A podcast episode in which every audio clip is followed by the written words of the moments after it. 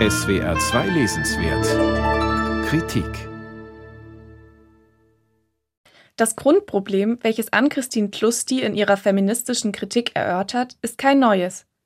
Nicht bewusst antifeministische Einstellungen, sondern latente, unbewusste Strukturen lassen traditionelle Rollenbilder fortbestehen. Diese These vertrat auch der französische Soziologe Pierre Bourdieu, dessen kluge Theorien zu Macht und Herrschaft Schlusti in ihre Analyse einfließen lässt.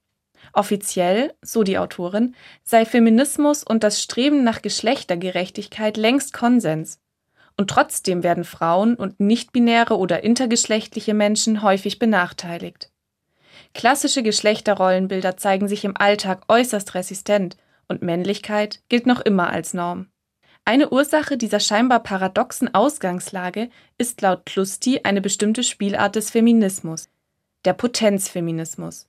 Dem liegt die Annahme zugrunde, dass jede Frau alles erreichen könne, wenn sie sich nur genug bemühe.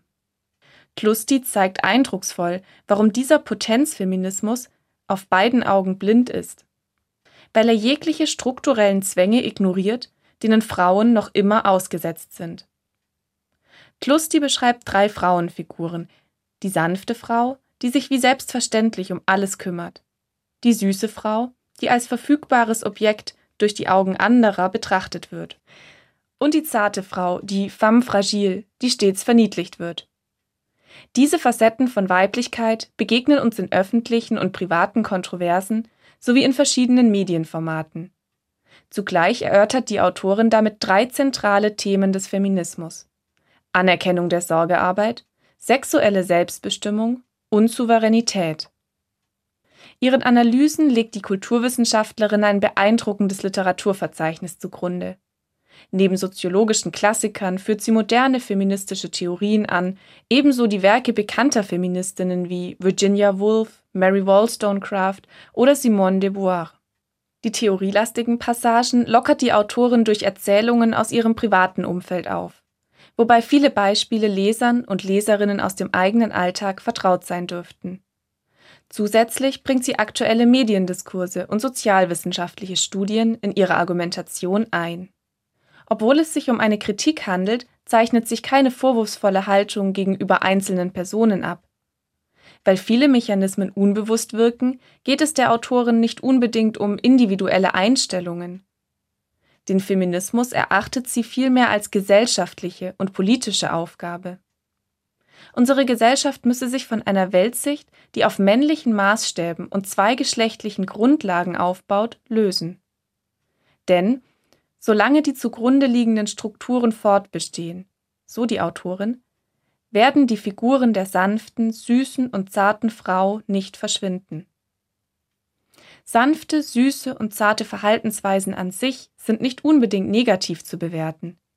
Während sie als bindende Voraussetzungen für Weiblichkeit zutiefst einschränkend wirken, seien sie als universelle Möglichkeiten aller Geschlechter durchaus erstrebenswerte Leitideen.